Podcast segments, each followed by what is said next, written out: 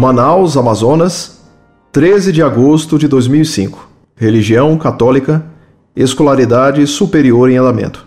Prezado Orlando, salve Maria. Eh, na carta em que o senhor respondeu a um deputado do PT, há uma parte em que o senhor afirma que o Papa João XXIII era modernista. Ora, eh, o modernismo é uma heresia.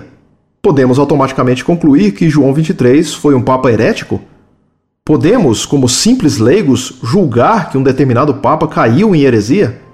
Fique com Deus. Muito prezado, salve Maria.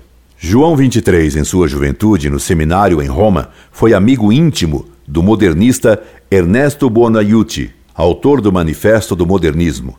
Buonaiuti foi excomungado pelo Papa São Pio X.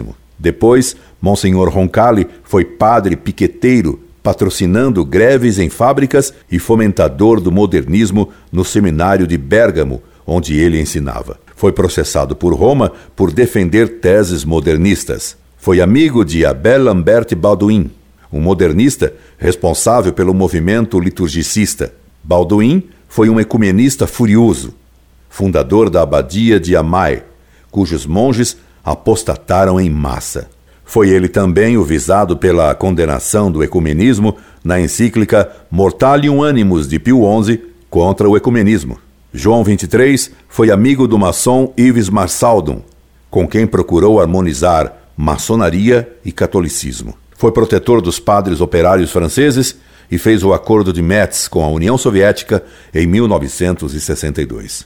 João XXIII foi, com Paulo VI, um dos faltores do Vaticano II, concílio que defendeu as teses do modernismo, como provei em meu trabalho Resposta ao Instituto Paulo VI de Brecha. Veja no site Monfort. Qualquer fiel pode fazer um juízo pessoal das atitudes de qualquer pessoa, inclusive de um Papa, desde que haja fundamento para isso. Ninguém na Terra tem autoridade para julgar um Papa. E sobre a possibilidade de um Papa cair pessoalmente em heresia, não em documentos dogmáticos infalíveis, é claro, há concordância entre os grandes teólogos que dizem ser isso possível.